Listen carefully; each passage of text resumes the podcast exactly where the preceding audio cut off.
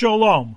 Welcome to Torah on One Foot. My name is Rabbi Nachman Simon, and this week's parsha we're learning about the blessings of Yaakov to his twelve sons.